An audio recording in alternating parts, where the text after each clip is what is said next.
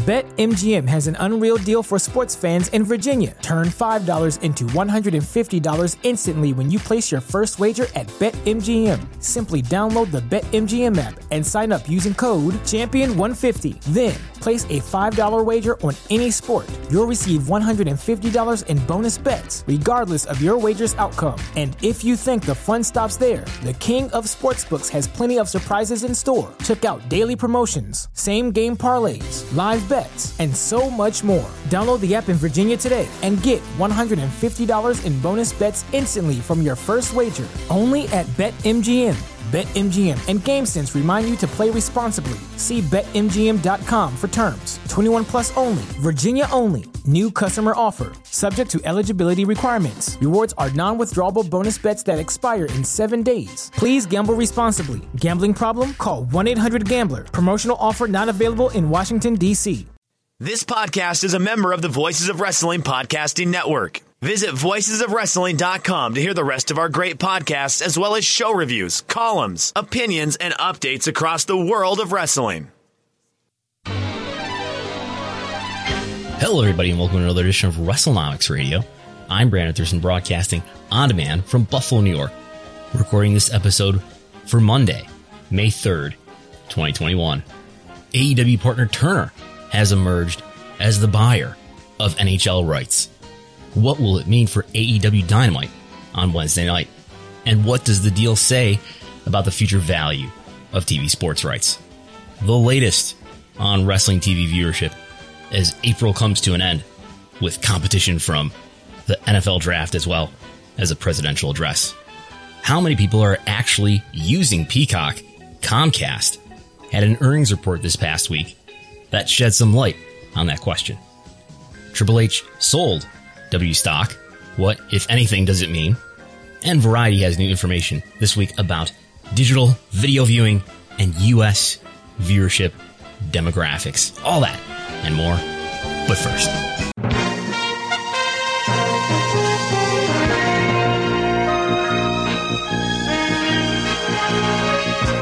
we are joined by our colleague, Chris Gullo, who is, I think, fresh from the road. You have just emerged from the long and winding uh, professional wrestling road, have you not? Yeah, I uh, just got back from Columbus. Columbus, Ohio? Yes. Yeah. This wasn't a wrestling trip, though. Well, oh, So- it wasn't. It was you- per- it was a personal, uh, like a friend of mine was having a diaper party. Oh, uh, you told me so- this. Yes. Well, I mean, the week before I was in Jersey, so, but, you know, this week was just driving to Columbus for just personal reasons. I don't know what I've been up to. I've been doing Python all week, which no one—I couldn't begin to explain what this means.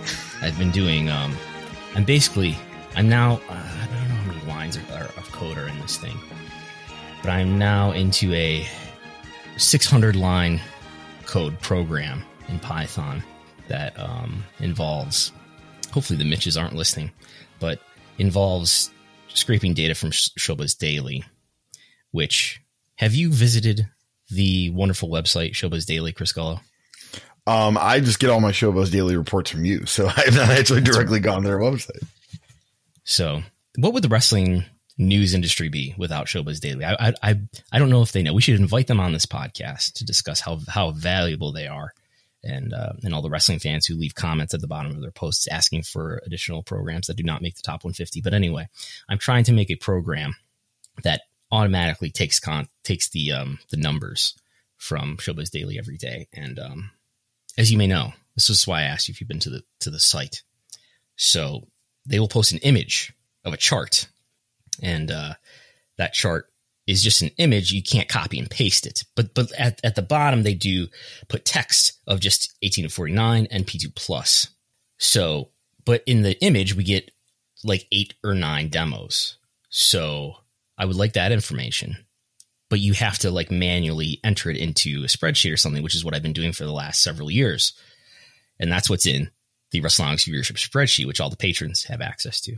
So it would be nice to know what the wider TV trends are in those other demographics, but you need a machine that will read text out of an image. And I have found such a thing, which is not free. So thanks to all the, the supporters through Patreon who have provided us with some funds that we can use to enhance our research here at WrestleNomics. Seriously. And uh, I'm beginning to do that.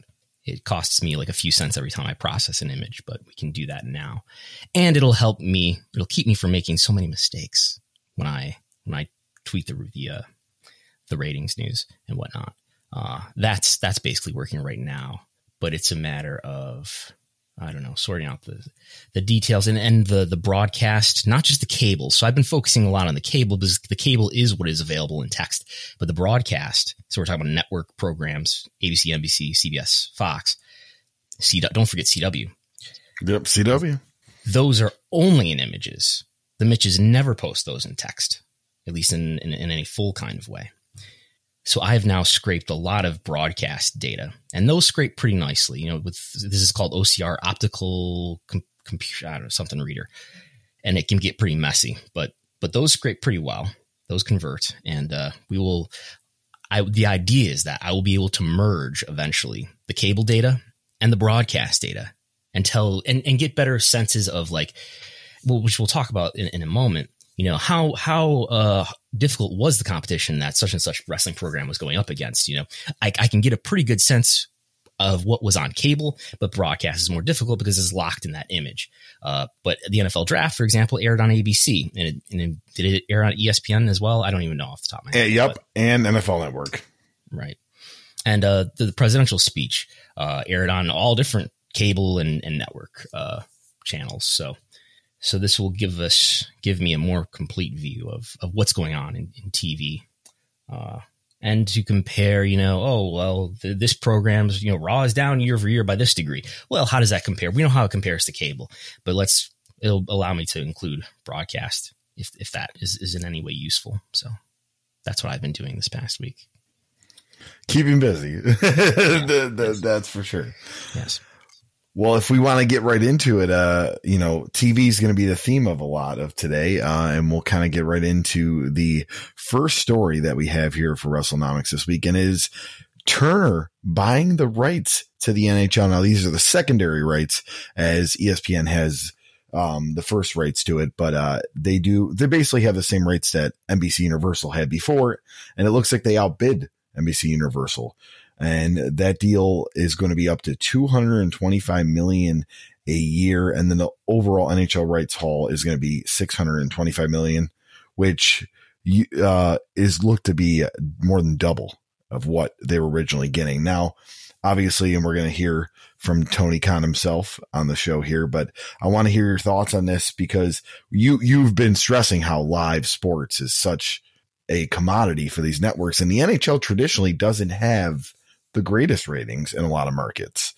The markets that usually does successful and are more mid market, uh, and not like top 10 markets. So, I mean, this just shows that live programming is assessed in such a high value.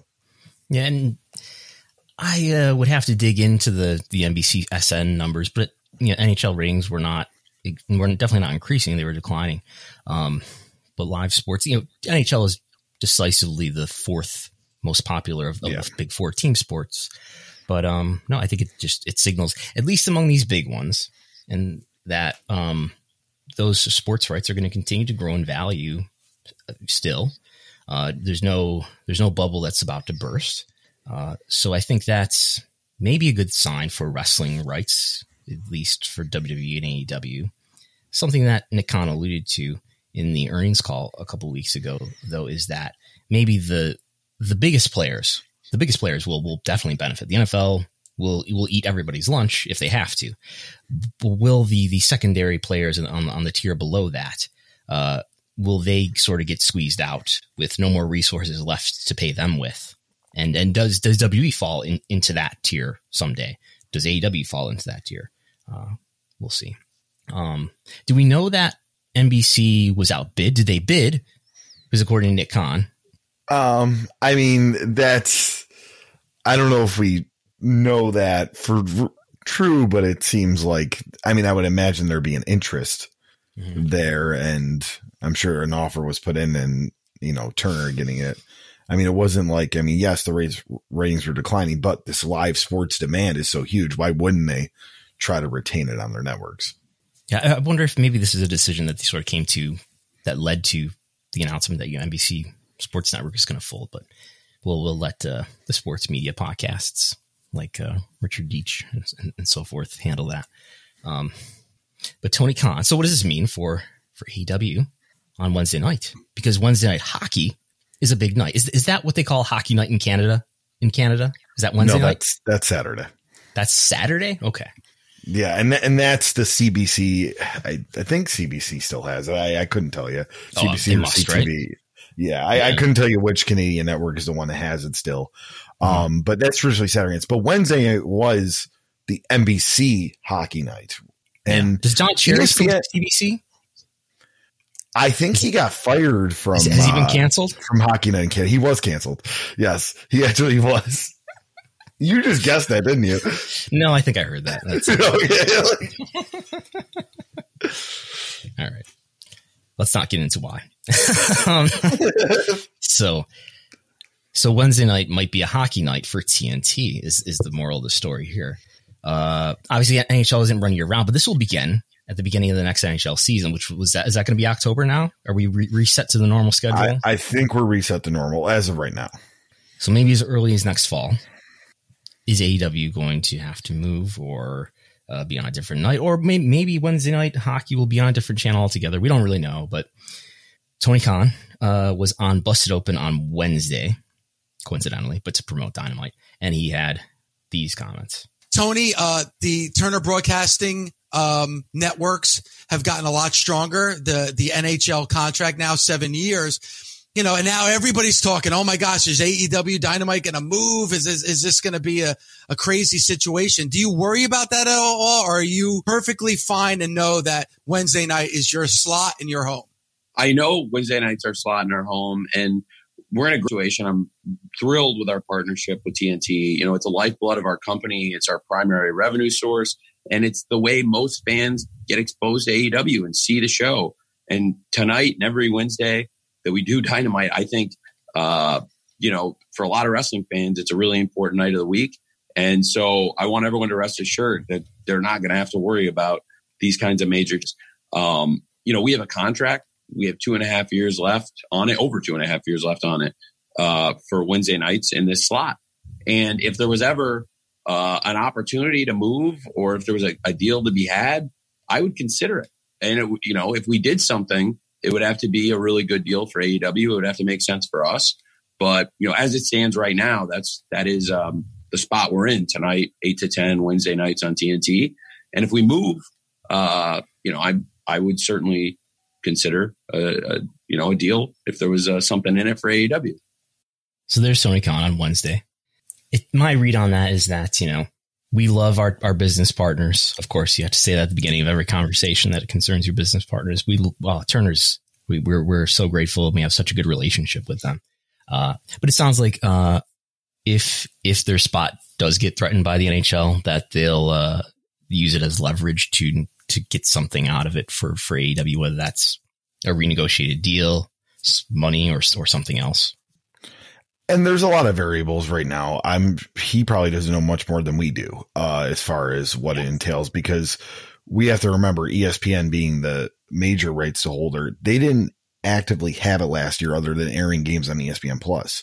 So we don't know where it's going to fit in their landscape of broadcasting as well as I have heard that it's not just TNT, TBS could possibly have hockey too. So there, there, there's a there's a lot of ways that they can they can go with this, and I mean, if they're doing consistent numbers in in dynamite on Wednesday nights for dynamite that they like, like I said, the NHL, I don't have it off the top of my head, but I don't think it blows. I I don't think it does much more than dynamite. If no. it might even do less. no, especially in the, in the demo. If I mean, we're talking about Turner here, and yeah. we know that Turner's told AEW that they they really value the, the demo more than total viewership. Um, who knows what it'll do on TNT? I expect it'll perform. If they say it's on TNT, I expect it would perform the same, if not better, than NBC Sports Network. I suspect it would perform a little bit better. Um, and I, so AEW right now is putting up 0.30, 0.40 sometimes in the demo. We're, we're going to see where they really even out here in the next few weeks now that they're unopposed by NXT. But I, I think NHL games, I would have to look it up and and the the giant Excel spreadsheet with all the Showbuzz Daily info is too big for me to open up right now. But I think they were doing under under a .20 in in the demo for you know these Wednesday night games. But when you're a TV network, does that really matter though? Because you can get even though you have a lower rating with the NHL, you might be able to sell uh, better. You know, you can, might be able to generate more ad revenue because it's the NHL and not pro wrestling. And I imagine TNT will put their own spin on it, like they did with the NBA, where they have all these dynamic personalities on the pre and the halftime show with Barkley and Shaq and Kenny Smith, and you know, mm-hmm. NBC Sports didn't have that for hockey. Like, so I can imagine them getting those type of guys. Would you suggest for some some uh, good promos for the NHL? Uh, well, maybe they'll uncancel Don Cherry or or um his his name escapes me for, but there was the guy with the uh, I don't know why I can't think of it. guy with the really good, nice mullet from ESPN. Uh, but he would oh, be somebody. Melrose. Yes, yeah, Barry Melrose is a guy that they could look at. Jeremy Roenick is a pretty dynamic media personality. There's there's guys out there, so. Mm-hmm. So that's that's basically my thoughts. I I would um I would be a little. I guess it's sort of like you know um your your friend has a new friend who's uh, cooler than you are, I guess. Even though you're really doing better than than that friend is in some ways, and you know, I, I I would be a little unsettled about it. Um, they're never going to show that publicly, whether they are or not. Um, but there's that. So, but maybe it leads to some way to leverage some benefit for AEW. All right, so we will move on to viewership, Brandon, and uh, all the wrestling because there's so much now, the wrestling related programming uh, throughout the week, and we're going to start with April 23rd's SmackDown. So the overnight rating. So we're we're talking about April 23rd, which is two weeks ago Friday. Yeah. Whenever you listen to the show, we're always talking about a, an, an older episode, which is what we have the the final ratings for. We have the overnight for this most recent Friday night. Uh, those the most recent Friday night looks to have done under 2 million, somewhere around maybe 1.9 million. Um, going against the NFL draft on ABC. The second round, though, the second day. Yeah, second uh, and third round. Yeah. That's what they're doing on the second day, is the second and third round. Yeah. Okay. And uh, so maybe it was affected by that. I don't know. Um, but yeah, SmackDown's always the most viewed program in, in, in the wrestling universe. Um, that demo is, is maybe, maybe, uh, falling a little bit, but, uh, we are going to enter into this time here of May. We're now in May. We are recording. Most people are probably listening to this on on the third. But we're recording on the second, and we're now in May. And um, wrestling viewership, as uh, patrons of WrestleNomics know, because there's a post about it this week uh, behind the paywall. Wrestling viewership in May for Raw and even for SmackDown, because May has always fallen uh, in, in, such a way that it did not benefit as much from the year over year uh, increases between all their network and time slot changes. But anyway, main roster W viewership always falls month to month in May. It always falls from May from where it was in April. Sometimes by by double digits, sometimes by as much as 20%. So, I would expect Raw and, and SmackDown viewership to to to be substantially lower this month than it was last month. We may see the biggest drop in a long time in the summer and it's nothing even to do with the product. It's it's the summer and people are getting vaccinated and all mm-hmm. the stuff they wanted to do last summer, all they want to go do it this summer. I mean, I know a lot of weddings that were canceled last year. They got pushed to this year. So there's like double weddings happen. Like it's, it's going to be a, a, very active summer for, for you know, Americans and just people generally because of being vaccinated and it being a little more free reined as far as the restrictions and whatnot. So I expect TV ratings as a whole to go down this summer. That's good spin. If any W executives are, are listening, take notes. You might might might want to reference those on the next or explain away declining ratings if there are declining ratings. Um, yeah, we had um AEW Dynamite on Wednesday, of course. Uh, 1.1 million viewers last week 1.2 million viewers a week before that this week, going against uh, President Biden's address to Congress. It was to Congress, right? 889,000 viewers. So that's down substantially. 0.33 demo rating versus 0.37 the week before versus 0.44 the week before that. So that's a that's a big decline. And again, the, the 1849 had not been growing, had not been exploding as much as the overall audience had because they had this huge injection of people over the age of 50 who are now watching AEW and before they were watching NXT or something. But um, you can. Uh, I I never take one one week that seriously. Uh, especially for the 50 plus. I mean, it was a presidential speech. Like that seems to be. I would not have expected it to decline this much, but uh, it did, and we'll see what happens next week. You know, uh, I, uh, I I always since I've now committed to doing all the, the doing a tweet now every day. I have to do it every every afternoon. There's a rating. Monday it's SmackDown, Tuesday it's Raw, Wednesday it's NXT, Thursday it's AEW, and Friday it's Impact. And uh, I get many quote tweets of people uh, taking one one rating to mean a conclusion to some vast narrative. But I don't know. It's just one one one week's rating. We'll see what happens. If it stays below a million, you might be like, all right, well, maybe there was just a, a, little explosion there for the first weeks that they were unopposed, and now we're getting back to a normal place. And in addition to what I said earlier about May being this month of decline for Raw and SmackDown, how does that affect AEW Dynamite or, or NXT? I don't know.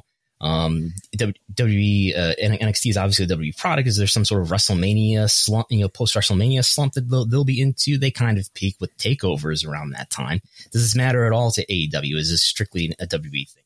Obviously, these programs existed last year in April, but last year in April, we were in the early days of the pandemic and everybody's ratings were falling pretty badly. Uh, but we'll see. Um, we, we have blood and guts next week. And then the Eugene, Eugene, Eugene Nagata, Jon Moxley Eugene next Nagata. week after. Yeah. That's right.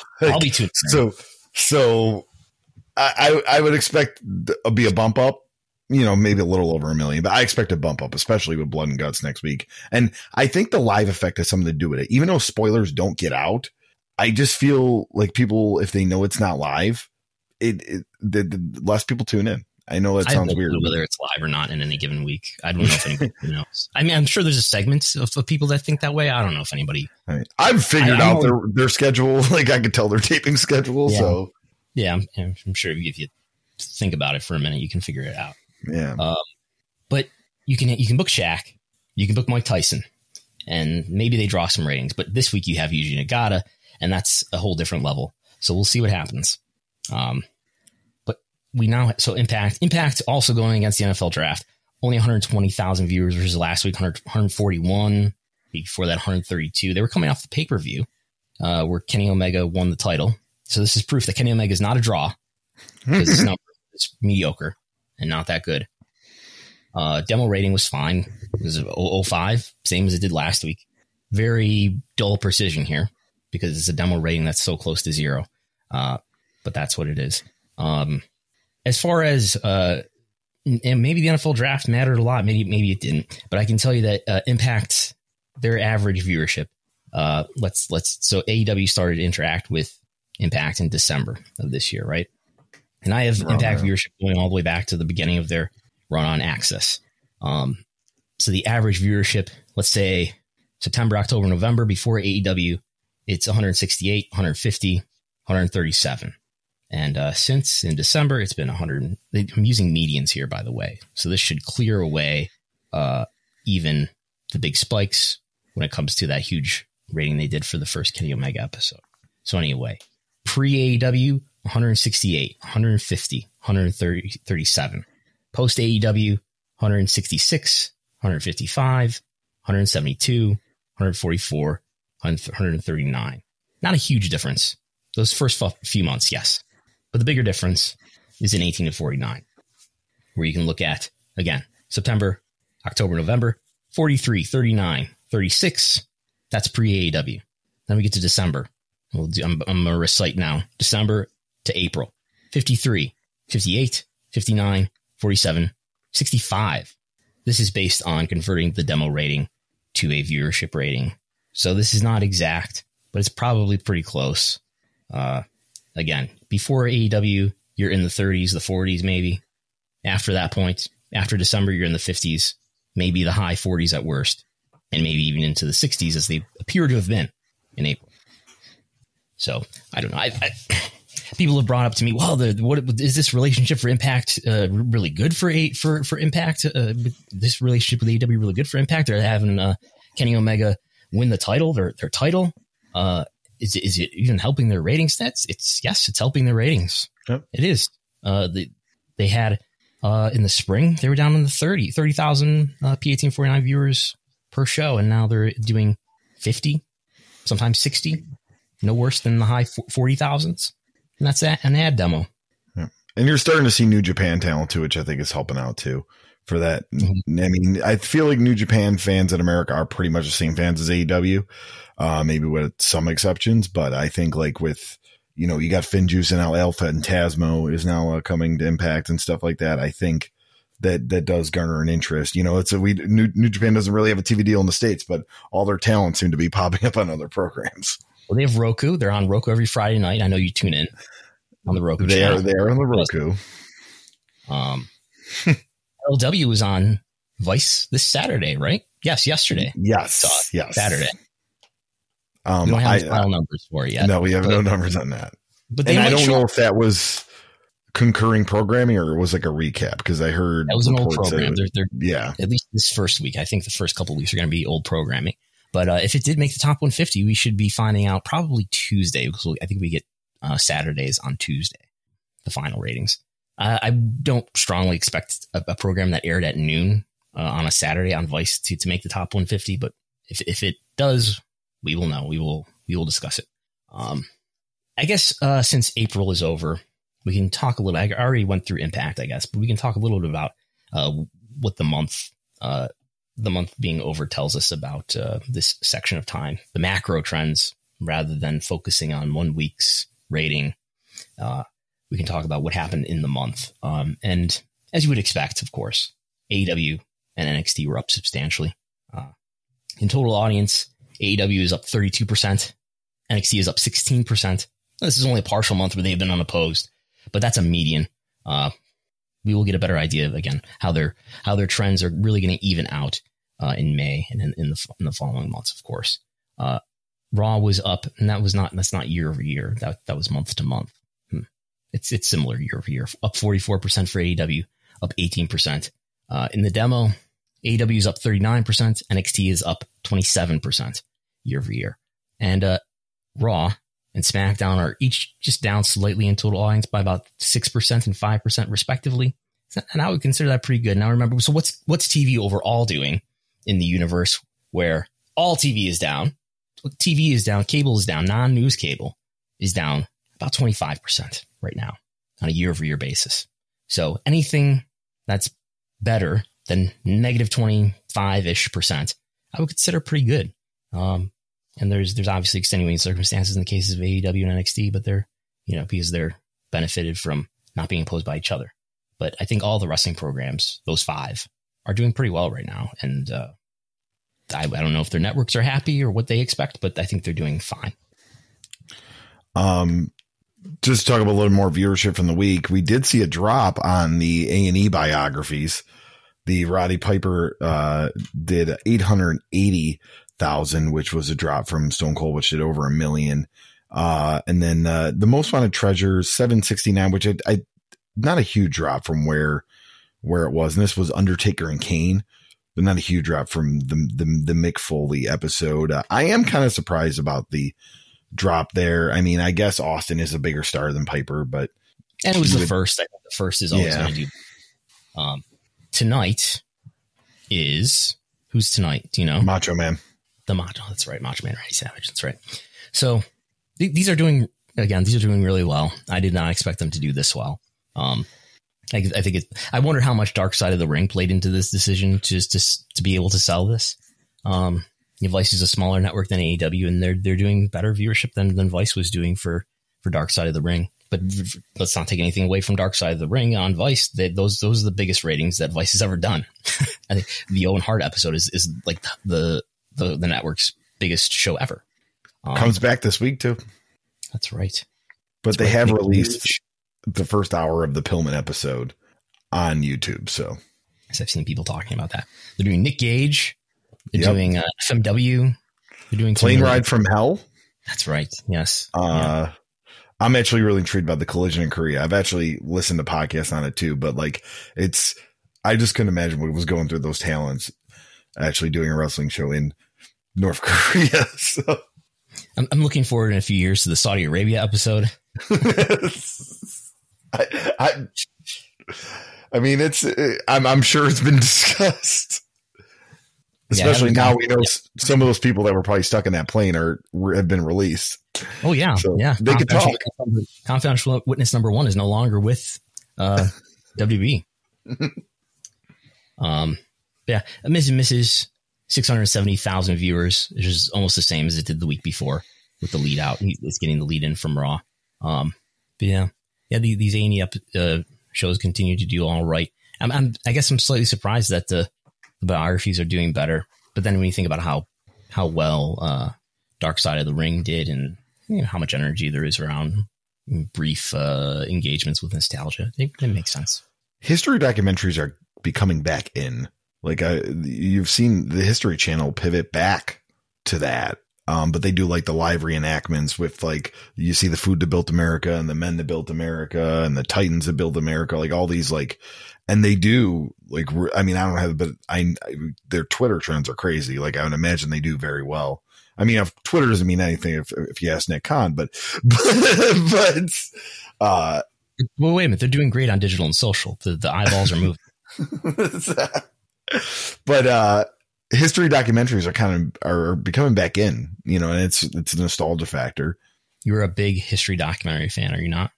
i love true? history documentaries yes You and Tony Soprano. Right. What's next?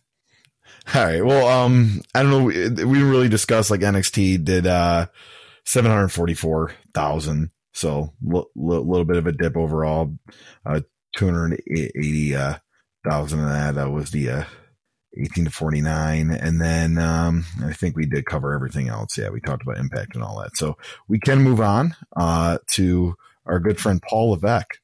Mhm. uh and uh sold a little bit of his stock. Uh, he sold 43% of the shares that he held.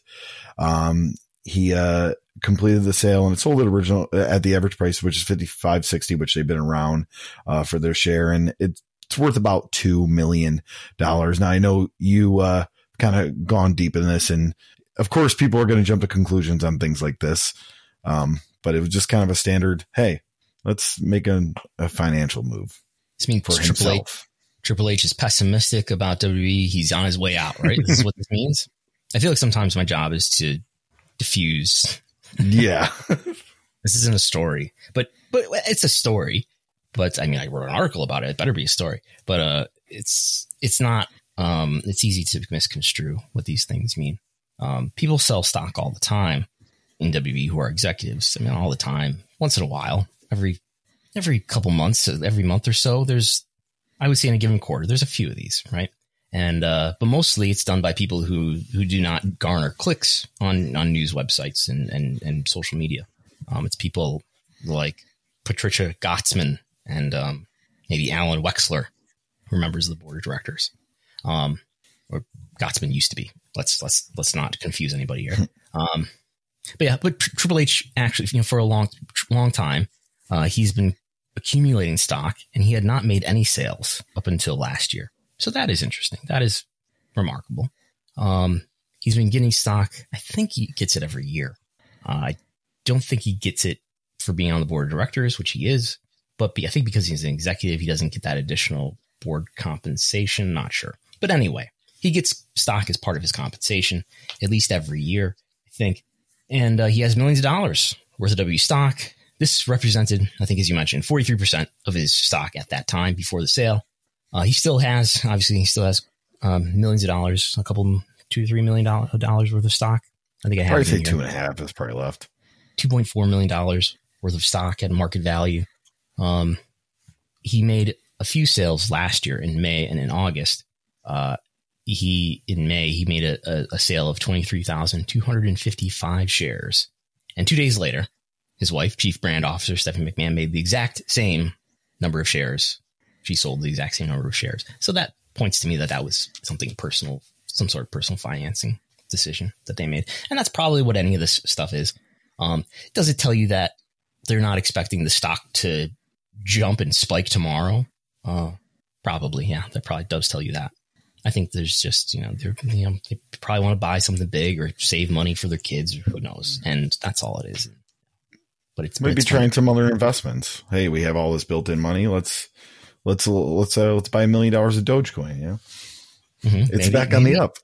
maybe Triple H is uh, maybe he's uh, uh gonna gonna buy uh, a lot of motorcycles and leather jackets. Maybe uh, have you seen the NXT set lately? What what is going on with the aesthetic of NXT? the, the, the, the Capitol Wrestling Center. yes, It's I.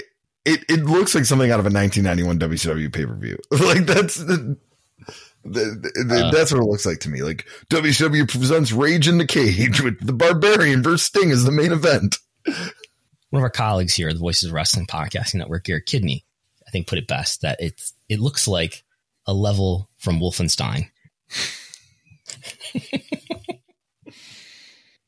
That's good. Yeah. So that's all. Yeah, uh, about the, the Triple H thing, Paul Levesque. So I got a question for you, Brandon. How popular is the WWE? Well, uh, uh, Gavin Bridge from Variety kind of dug into that a little bit of how popular uh, WWE is as far as and like YouTube views and demographic breakdown, all that. If you want to get into that, Yes, there's a, an article from Variety.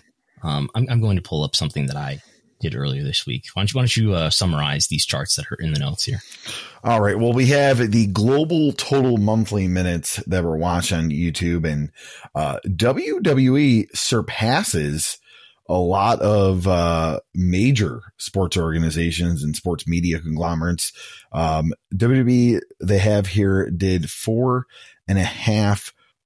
Uh, four and a half a billion views in March of 20, 2021 to give you a little perspective, uh, just under a billion for, for UFC, uh, and NBA. And I mean, uh, NBA's under a billion, ESPN's under a billion, the NFL is under a billion, MLB's under a billion, the Olympics are under a billion. Uh, and they stayed like that. Um, you see a little bit of spikes over a billion, but they were pretty much all under a billion where WWE pretty much from April 2020 to March 2020 range anywhere from 4.5 billion to mm, probably 3.7 back up to like, it looks like 4.7 at one point, And right now they're around 4.5. So, uh, that surprises me, but I mean, yes and no. I know a lot of people that don't watch Raw and SmackDown every week, but you know how they know what's going on in Raw and SmackDown every week? They'll watch the clips on YouTube. Um, and I mean, WWE does a great job at their social media marketing and stuff like that. Uh, I am a little surprised it's that much more than like the NBA and the NFL. Mhm. But I mean, the Olympics and, and ESPN, really, they're probably going to keep most of their stuff like with them. I mean, that doesn't surprise me, but it kind of surprised me that it's, you know, three and a half mil- billion more than, uh, the NFL and, and, and NBA. I think there's, two things to, to read from this. Is that I think for one, WWE is disproportionately global than most of these other brands, right? The NFL, Yeah. primarily it's a U.S. product. It's most most valuable media product in the U.S., but it's primarily a U.S. Not that not that there aren't people around the world who watch the NFL, but it's disproportionately U.S.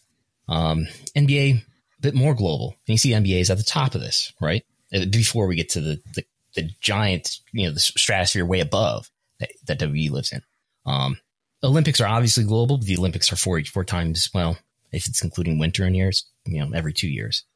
Um, so I think wrestling fans or WWE fans specifically are disproportionately global, and they're probably also disproportionately engaged with social and digital media, at least concerning uh, WWE. They are, and I think the difference in within the case of WWE is that a, a wrestling program is broken up into all these little segments that are, for the most part, uh, exclusive exclusive from each other.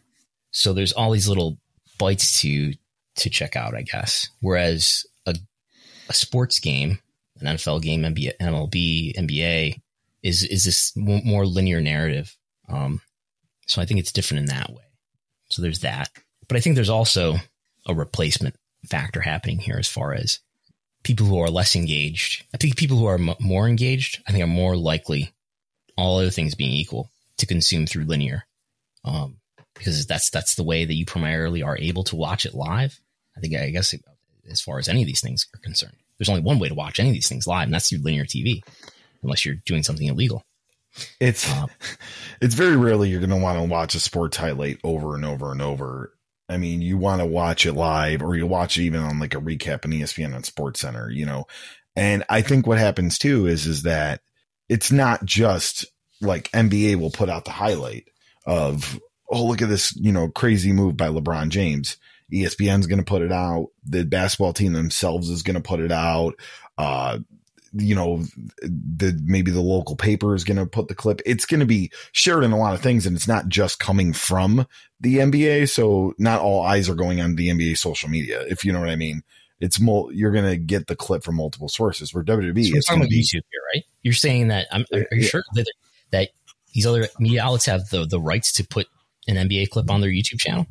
I mean, I think at least the the sports organization themselves and like ESPN and TNT do. Yeah. I think there's yeah. another factor. Yeah, go. No, I, that, that's what I was saying. And I mean, if you just look at the, I mean, and I and the channel views right now, um, a March, uh, WWE was a little over 80 million. Yeah, I mean, the NBA in March definitely took a dive uh, to like 15, but their highest was 35 million, and they were like the closest to it. So that shows you just the big divide of that. But uh, yeah, no, th- what I mean is like, yeah, you can, you know, maybe not the other media outlets, but ESPN or TNT, whoever has the game, will put highlights on too. And I think another factor is there's a rewatch factor. I think less so that that people are watching the same clip, the same new clip over and over again, but that there's there are people who are viewing new content and there are people who are viewing old content too. Uh, you can find, I think one of the most viewed uh, clips on videos on on W's YouTube channel is like a Rey Mysterio versus Great Khali match, which you know it's like a full match, which certainly wasn't posted on YouTube at the time. It was never new content to YouTube. It was only you know old content.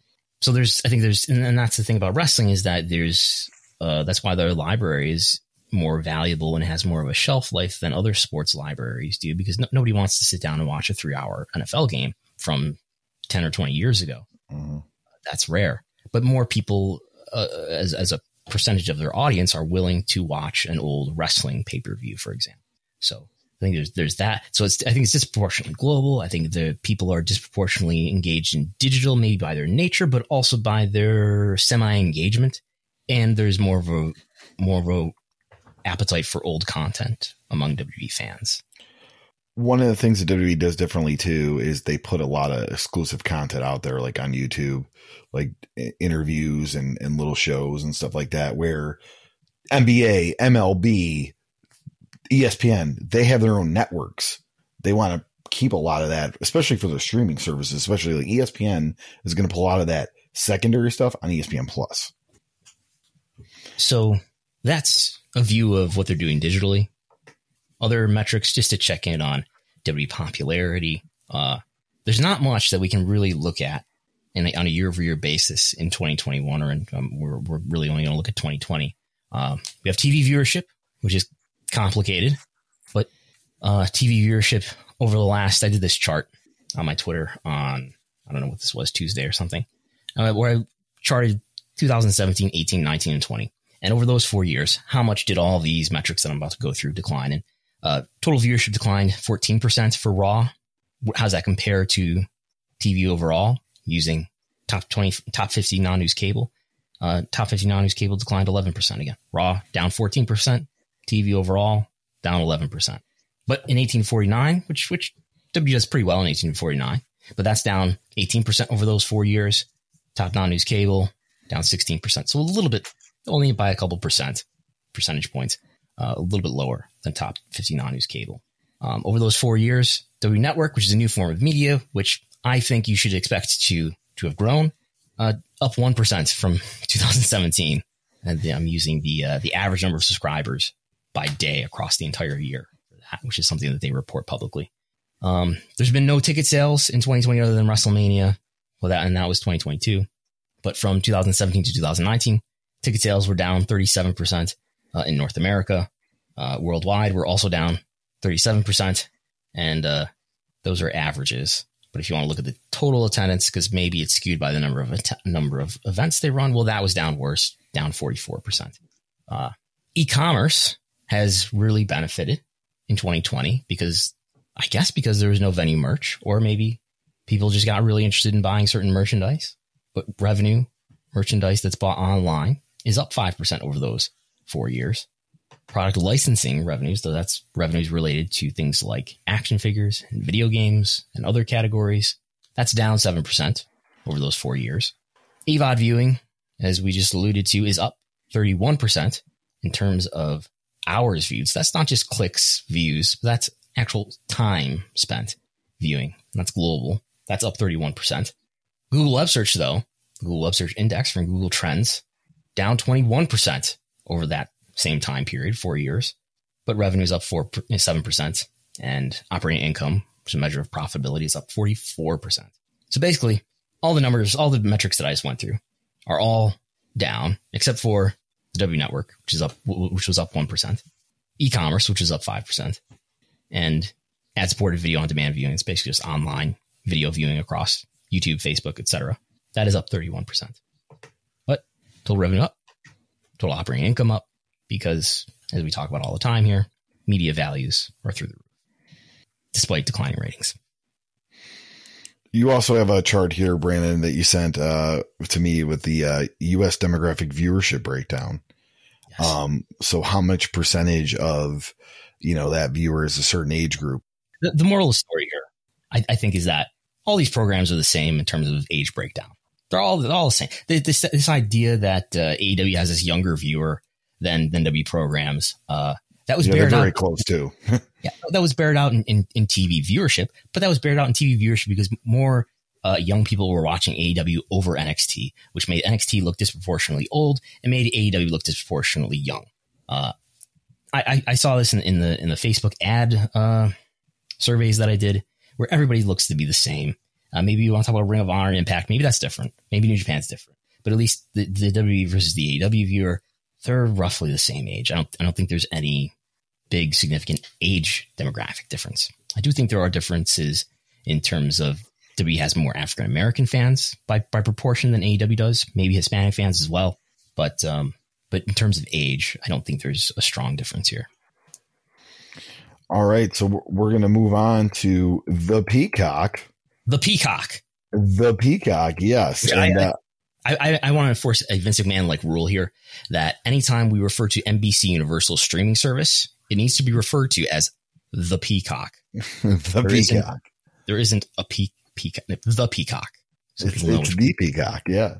Uh, well, the, um, there was a, another variety uh, article. This time it was by Heidi Chung, and uh, really, we want to know how many people are actually using Peacock, and has maybe WWE helped Peacock, you know, as far as their overall subscriber base.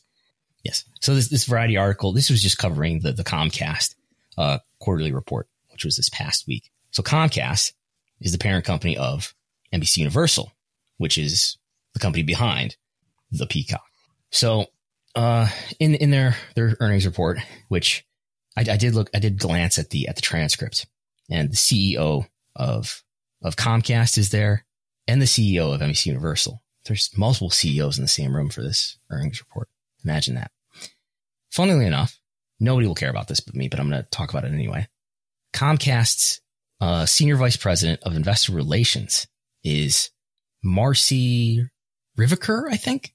Who I was like, I know that name from somewhere. She used to be a stock analyst who covered WWE. Now, senior vice president of investor relations at Comcast. How about that? Small world, huh? anyway, uh, uh, WWE did get mentioned. I did do a control F in the, in the transcript for WWE. They did mention it a couple times in passing because just the nature of the, the W network coming to the Peacock. Um, but the, the, the excerpt from the variety article that I think is relevant, uh, to us, uh, is, is this, uh, where Hai Chung writes Peacock, which was being closely watched by investors, added 9 million signups and now boasts 42 million domestic signups. It's not subscribers, it's not signups. It goes on. Uh, Comcast attributed some of Peacock's growth to The Office and its recent exclusive deal with the WWE network. But to clarify yet again, quote unquote, signups does not equal paid subscribers. There is still no clarity on how many people are paying for the service and how much money Comcast is making from users. All we know is monthly active accounts, which illustrates how many households use Peacock monthly, and those were about a third of the 42 million signups, or about 14 million accounts. End quote. That's again from Heidi Chung at Variety. 14 million accounts are using Peacock on an average monthly basis. Uh, and that, they, I read that that's all US. So think about that in contrast to the 1.1 million subscribers that W had specifically to its service, direct consumer, until it sold rights to NBC Universal uh, in January. So, in theory, that's a lot more people who could watch WrestleMania or whatever W content that they want. Doesn't mean they are. I'm, I'm, I'm sure a small fraction of those 14 million have touched W content on Peacock, but who knows? There it is. 14 million people have access to this. Now we know. All right. And, uh, uh, going into our, uh, last story of the week, um, we actually have some pay per view buy estimates from the Wrestling Observer. Uh, kind of just going some of the highlights here. AEW Revolution looks to be he's closer to 159,000 total book buys, which earlier report was 125,000. So good news for AEW on that. Now you, you have to remember that this is doesn't include network subscriptions and stuff like that. So this is people traditionally buying pay per view like the way they used to. Um, I would, the biggest buy for, for WWE was SummerSlam. Well, Royal Rumble 77,300 and then SummerSlam and WrestleMania at 6,800. And then, uh, actually NXT takeover 5,300, uh, uh, the one on October 4th. Um, and just kind of some, uh, other n- notes here. Um, interesting. The NWA United Wrestling Network November 3rd pay per view did 3,700, which is actually more than Elimination Chamber uh, did. Um, and Ring of Honor Final Battle did about 3,100, but that doesn't include the Honor Club service. So, uh, I mean, people don't really traditionally buy wrestling pay per view, obviously, for WWE anymore. I mean, they're, they're there. There's, you know, three to 7,000 people doing it, but paying, paying 60 bucks paying 60 bucks. So let's, let's talk about what these numbers are. Uh, this is something that Dave reported in the Observer this past Friday morning. This would have come out. Um, he apparently got a report from s- someone who works in, in the, in the pay per view industry, probably the cable industry. Um, so it looks like he got a report from one cable or satellite company and has extrapolated probably, okay, we know that this cable company controls X percent of the universe. So we extrapolate that to 100% and we get this number. Um, is that a big enough sample? We don't know because he's not telling us how much of a per- how much of a sample percent by percentage this was. So I don't know. Maybe take it with a grain of salt, but but you know, whatever. We'll see. Um, the thing is, we never really know what what the pay per view numbers really are. Um, it's it's not like UFC where UFC will make a public statement. Um, I, I, I wish that these wrestling companies would, you know, but uh, they, they, they don't. And, uh, and, and I wonder if, you know, we, even when UFC makes their reports, they make these reports like that night or the next day or something. I, the, the pay per view industry is such a lagged industry in terms of getting the actual sales. Uh, it takes a long time to even know, I think, with certainty what the final number was. But obviously, you can make an estimate uh, based on the activity that you that you are aware of that night.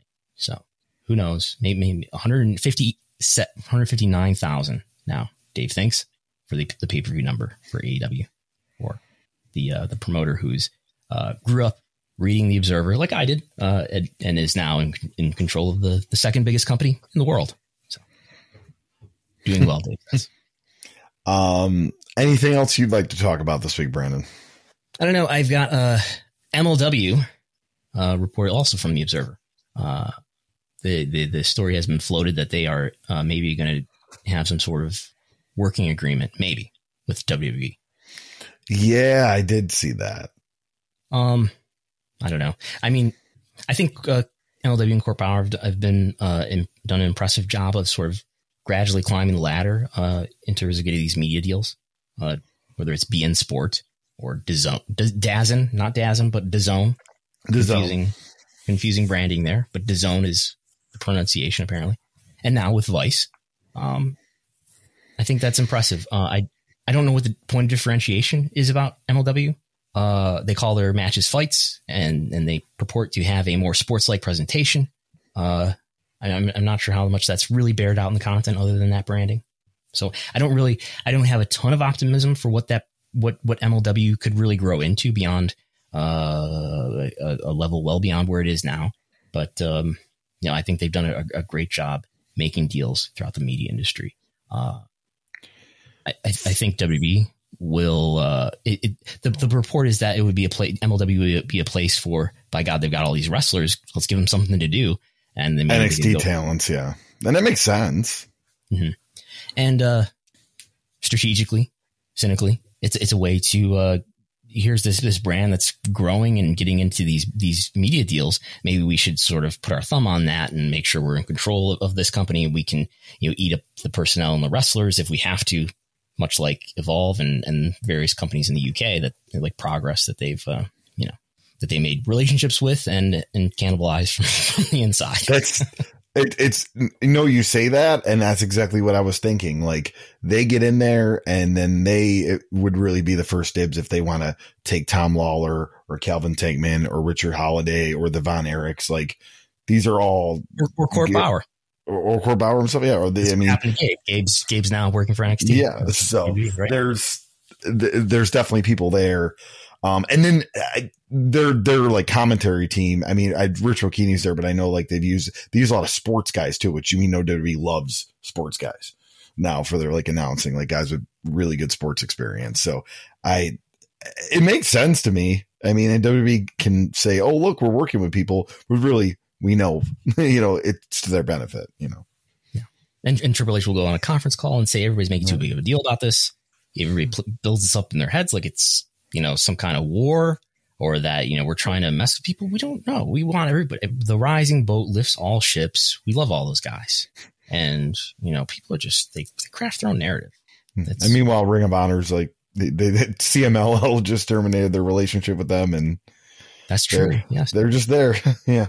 We could talk about that. I don't have that much to say about it. I, I, I don't know much. I mean, it's, Lucha Libre is actually really fixated in the Ring of Honor style right now. So it, to me, I mean, uh, they have those guys under contracts, the Rush and, and, and Dragon Lee and all. I believe a lot of those guys are under contract Ring of Honor, which is huge, but you don't have that feeder system now. And AAA seems to have a, a relationship with Impact and AEW. So, yep. I mean, I mean that, that's all I got for this week. Uh, so I guess we'll do some social media plugs. Uh, you could check me out, Chris Gullo on Twitter, Instagram and uh, Facebook uh, fan page. And I also uh, check out my other podcast, Rediscovering the Indies, RTI Pod on Twitter, and then uh, Instagram and uh, Facebook. It's Rediscovering the Indies, and we we're continuing our deep dive into XPW, and uh, we'll be actually be recording part three this upcoming weekend. So uh, it's a three part series.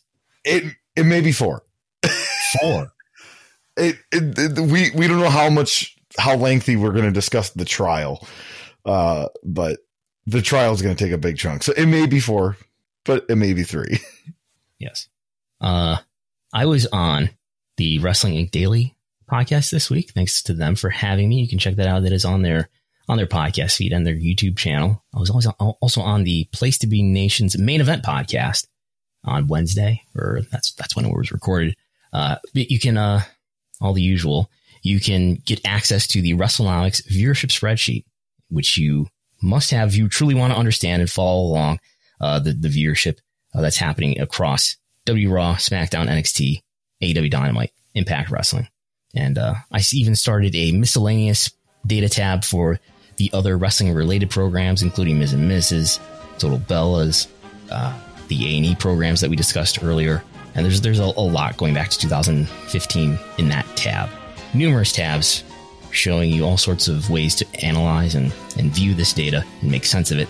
Again, that's on the Patreon for only $5 a month. You get this only $5 a month. You might have some consultants that want to charge you hundreds of dollars per hour to uh, investigate this data and ma- help you make sense of it. Only $5 a month. Patreon.com slash WrestleNomics. Also this week on the Patreon, uh, there was a post about WWE and SmackDown viewership and how it it, it traditionally declines in May and what we might expect in this month, May 2021. A further breakdown of WrestleMania 37 ticket sales, just putting that in a more digestible manner. And the WrestleNomics notebook usually comes out every every uh, week, and you you could follow along with it uh, for this podcast that you're listening to right now. So those are the plugs. Yeah, that, that's all all of that for five dollars a month that's what everybody got for just the most recent week. Obviously, that's five dollars for an entire month. So, and thanks to everybody who does uh, support through Patreon and helps us invest in doing things like uh, being able to use a, an application called Extract Table, so I can better uh, grab data and, and help everybody analyze it and understand it. And we've used the money in the past for Facebook advertising to conduct surveys, for equipment, and things of that nature.